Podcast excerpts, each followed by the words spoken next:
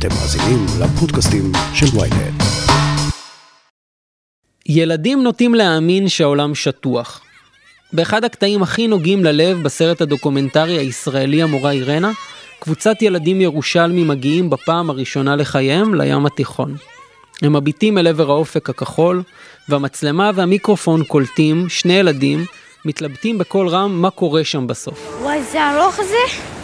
אני לא רואה עד איפה זה נגמר, אני רואה רק פס. אוי, תראה, יש שם משהו. איפה שהפס, יש מפל בטח. למטה יש מפל.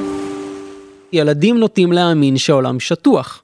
במרץ 1996 פורסמה בידיעות האחרונות הידיעה הבאה מאת כתבנו בלונדון.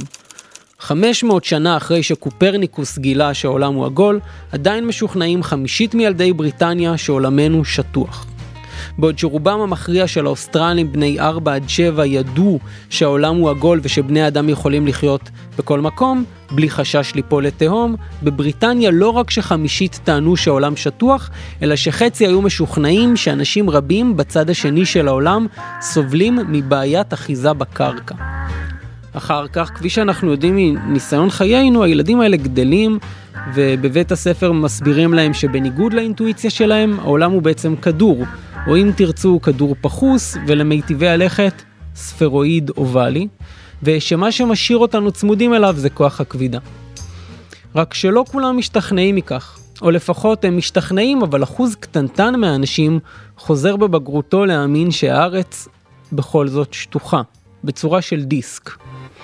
והאנשים האלה, אנשי הכדור השטוח, או באנגלית flat earthers, לא שומרים את המחשבה הזו לעצמם.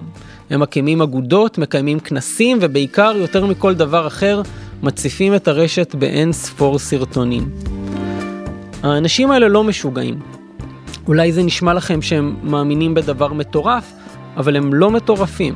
הם לא לובשים חלוקים לבנים ומוחזקים בחדרים מרופדים. רובם אנשים מתפקדים, עם עבודה קבועה, הליכות ונימוסים, אינטליגנציה רגשית. כמו במשחק הזה שמשחקים עם החברים באוטו, יש לך חברה סבבה והכל, אבל היא מאמינה שכדור הארץ שטוח, זורם או לא זורם. אבל מה שכן אפשר להגיד על האנשים האלה בוודאות, זה שהם קונספירטורים. התיאוריה לפי הכדור הארץ שטוח היא הרי קונספירציה, וקונספירציות זה בדיוק מה שנעסוק בו בפודקאסט הזה.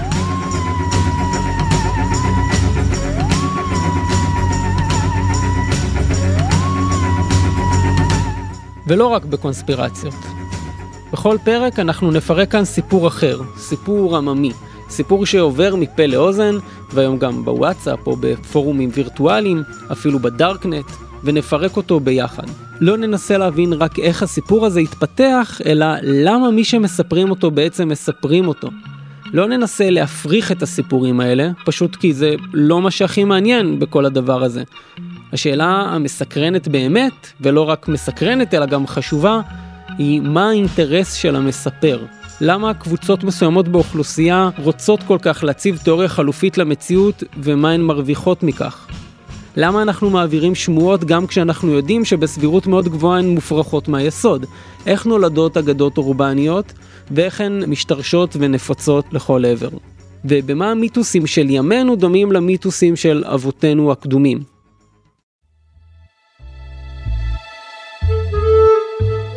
בואו נדבר על כדור הארץ השטוח. בחודש ספטמבר השנה, בזמן שאירופה נאבקת על כל נשימה תחת מציאות הקורונה, זוג איטלקי נעצר בשל הפרת בידוד. הם לא ארגנו מסיבה מחתרתית, הם גם לא ניסו לבזוז חנות אלכוהול, הם רצו להוכיח שכדור הארץ שטוח. אז הם יצאו להפלגה. כלומר, הם נסעו לסיציליה, בנמל מכרו את הרכב שלהם וקנו סירה, ויצאו לדרך. הם תכננו להגיע לאי למפדוסה, שמבחינתם סימנת קצה העולם. בסוף המשטרה עצרה אותם כ-60 קילומטרים מפלרמו, והם נלקחו לאי אחר, אוסטיקה. לפי הדיווחים הם היו עייפים וצמאים, וייתכן שאם לא היו מוצאים אותם, הם גם היו מוצאים את מותם. אז בסוף הם מצאו את עצמם מבודדים במשך 15 ימים בתוך הסירה שלהם. בשלב הזה הם גם ניסו לברוח דרך הים ונכשלו, אבל זה כבר לא העניין, זה עניין אחר. ולא, הם לא היו ילדים, אלא אנשים מבוגרים, כנראה בסביבות גיל 50 או 60, ובעקבות כל הסיפור המשונה הזה, גורם במשרד הבריאות האיטלקי התמקד דווקא בדבר אחד. הוא אמר, מצחיק שהמכשיר שהם השתמשו בו בשביל לנווט את עצמם היה מצפן. הרי מצפן זה כלי שמתבסס על קיומם של שדות מגנטיים יבשתיים, ומי שמאמינים שכדור הארץ שטוח אמורים להתכחש לו.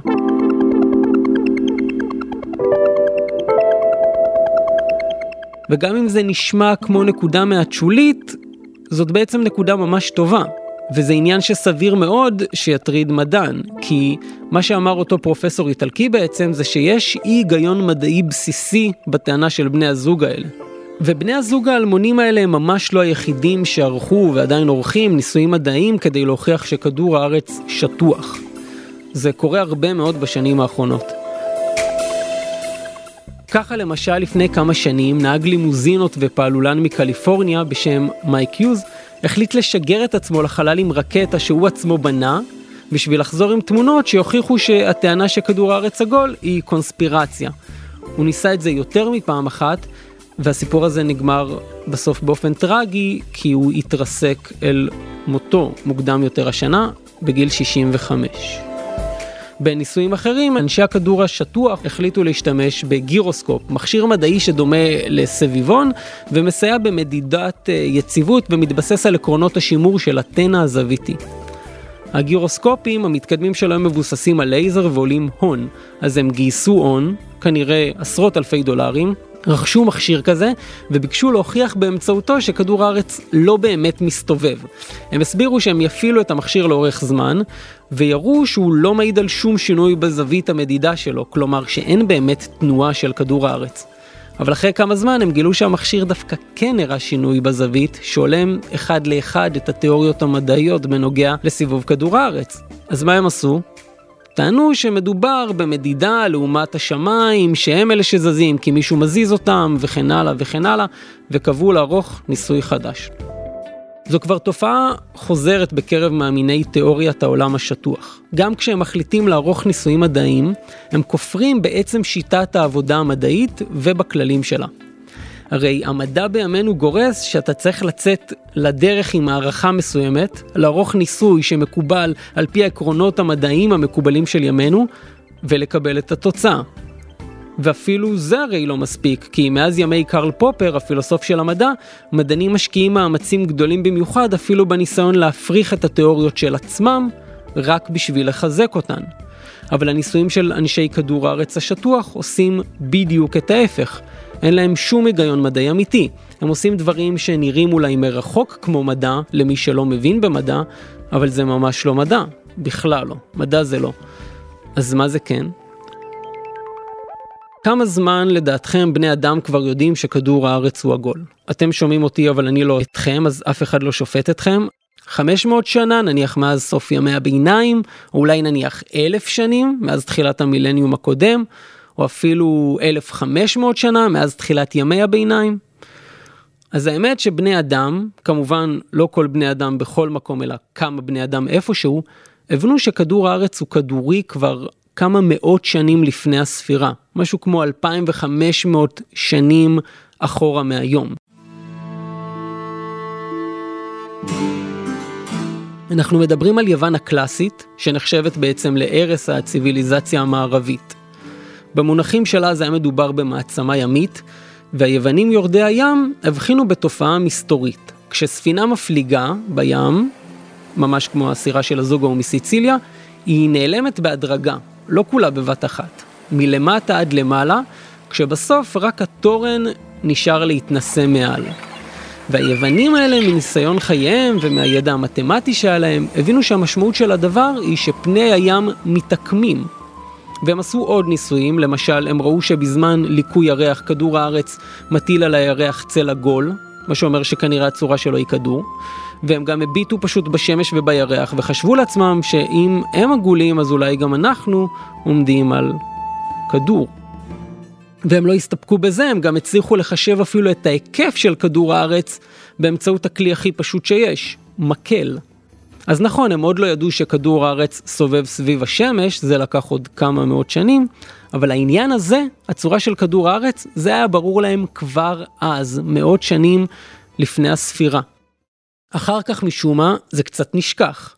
כלומר, הבשורה שכדור הארץ נראה כמו ספרואיד אובלי, כדורסל שמישהו קצת דורך עליו, נפוצה ברחבי העולם, אבל במאה ה-19 מישהו התחיל להתבלבל, ודווקא בשל עליית המדע הפוזיטיביסטי והנאורות, התחילו להשמיץ את ימי הביניים, והשתרשה תפיסה שבני האדם היו בטוחים אז שכדור הארץ שטוח. זה לא נכון, כי בימי הביניים ידעו שכדור הארץ עגול, אבל ניחה, מי מאיתנו לא חש לפעמים איזה צורך קטן להתנסה ככה לדורות הקודמים. אחר כך עם התפתחות הטכנולוגיה במאה ה-20 כבר לא באמת נותר מקום לספק. הרי כל מי שעולה גבוה מספיק יכול לראות את צורתו של כדור הארץ, ומי שמתרחק מספיק עם מצלמה יכול אפילו לתעד את זה. מדובר בגולה, כחולה ובודדה בחלל. ובכל זאת, לא את כולם זה משכנע. צריך להבין שאנשי כדור הארץ השטוח לא טוענים שהמדע עד היום טעה. הם פשוט טוענים שמדובר במזימה. מישהו רוצה שנחשוב שכדור הארץ עגול. למה? הם לא מסבירים. ומי עושה את זה? הם לא ממש יודעים, בטח הבית הלבן או משהו, מישהו מסתיר מאיתנו משהו, ככה זה. הם משווים את זה לתרמית הענק של המופע של טרומן למשל.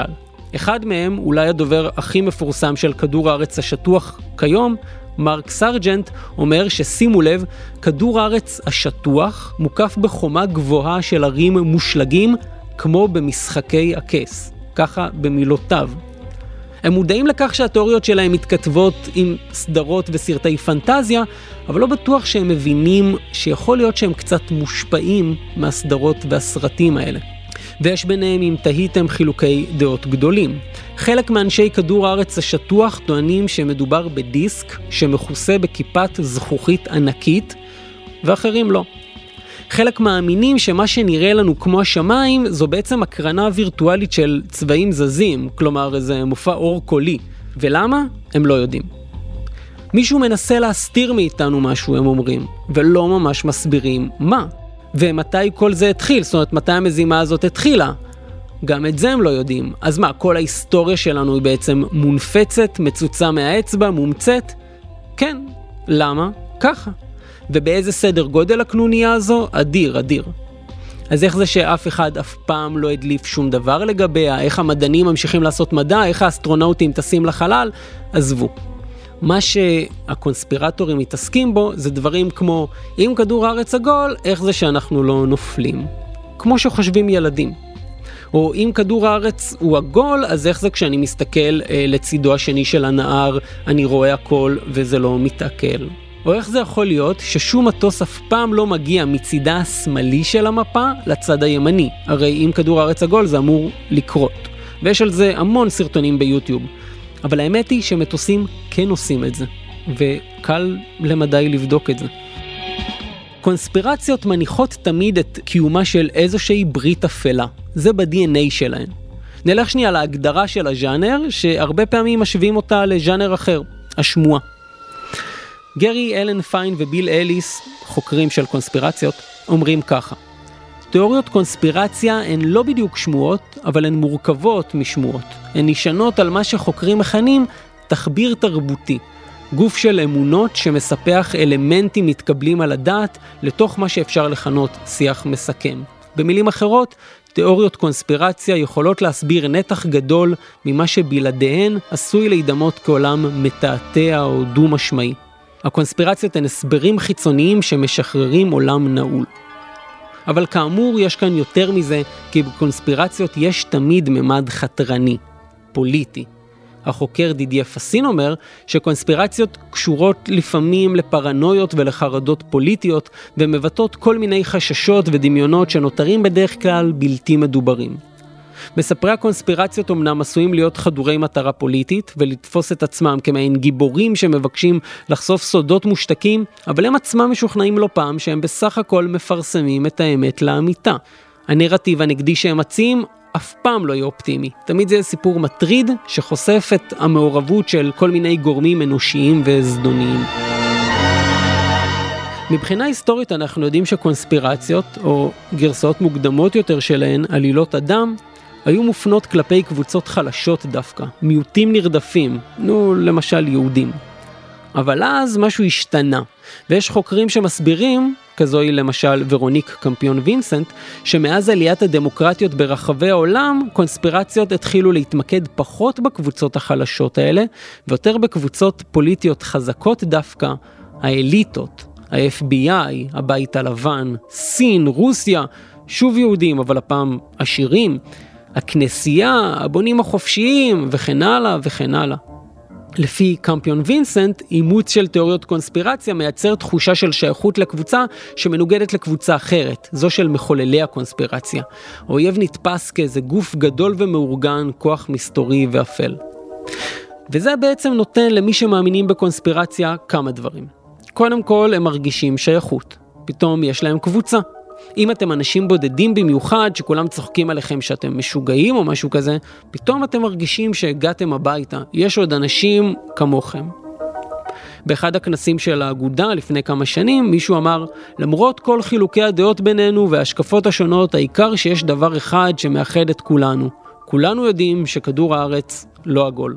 והדבר השני שהקונספירציה נותנת למי שמאמין בה, זה ש... הם מרגישים צודקים, גיבורים, אמיצים ונועזים, ויותר מכל זה הם רואים בעצמם את הטובים, ממש כמו גיבורי על. אם הזכרנו את משחקי הכס והמופע של טרומן קודם, בכנסים של אגודת הארץ השטוחה, חלק מהאנשים מדברים על החבורה הזו במונחים של ליגת הצדק, לא פחות מכך, גיבורי על.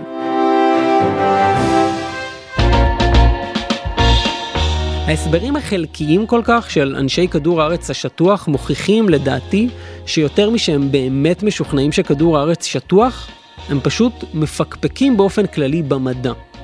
באותה מידה, האנשים האלה ממש עשויים, ולא פעם זה בדיוק מה שהם עושים, לטעון שמחלות או מגפות כאלה ואחרות לא באמת קיימות, שחיסונים זה שקר, שאת האיידס המציאו או פיתחו גורמים עלומים, שמסממים אותנו דרך המים...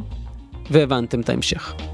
הטענה שכדור הארץ שטוח היא פשוט ערעור על הדבר הכי בסיסי שיש לכאורה מבחינה מדעית, אבל רובנו לא יכולים לראות אותו בעיניים. אז יש פה ניסיון לשמוט את השטיח באופן הכי גס שאפשר תחת האמונה במדע. כי בסופו של דבר הרי זאת אמונה. רובנו מאמינים למדענים יותר משאנחנו באמת מאמינים את כל מה שהם אומרים. בואו נודה בזה. בינתיים, למרות שיותר קל להוכיח מאי פעם שכדור הארץ הוא עגול, ואולי תוך כמה שנים אגב כולנו נוכל פשוט לטוס לחלל ולראות את זה בעצמנו, התיאוריה הזו רק ממשיכה להתפשט. האגודה המודרנית הראשונה לכדור הארץ השטוח הוקמה ב-1956 על ידי בחור אנגלי בשם סמואל שנטון, ואז היא דעכה אחרי שהוא מת, ובשנות ה-2000 היא משום מה צמחה מחדש.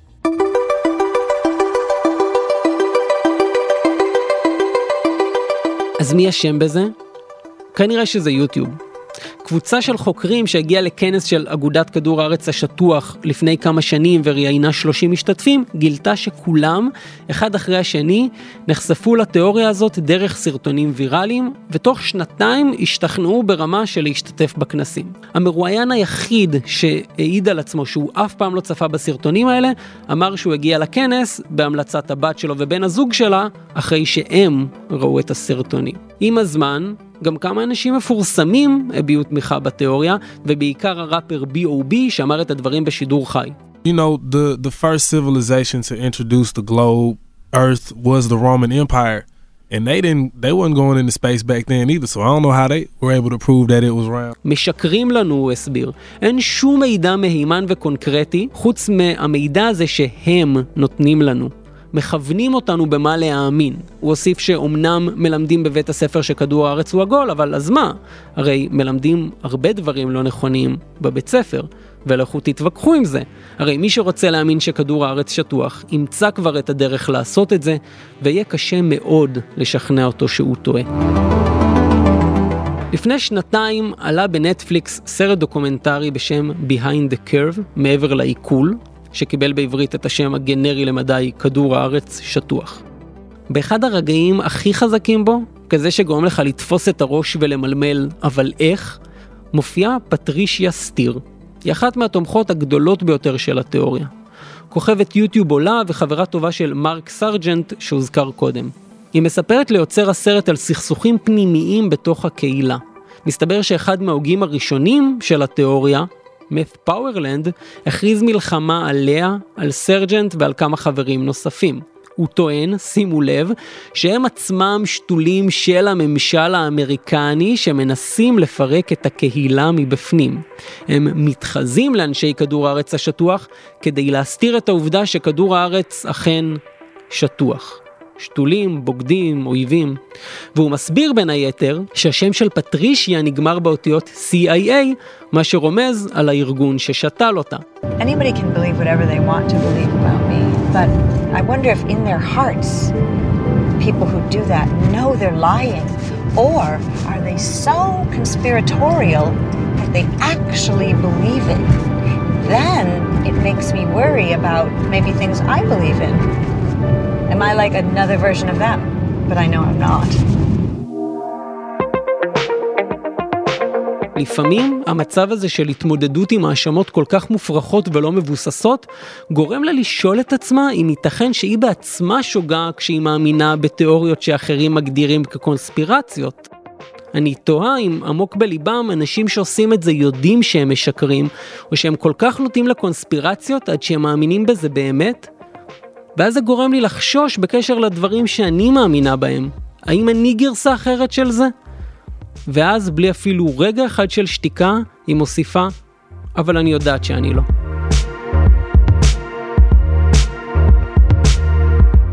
תודה שהזנתם לענה להפיץ. אתם מוזמנים להפיץ את הפודקאסט הזה ולעקוב אחרינו בספוטיפיי, באפל ובגוגל, או בכל מקום שאתם שומעים את הפודקאסטים שלכם. את הפרק הפיק רן רחמני וערך שחר ברקט, ואני יובל פלוטקין.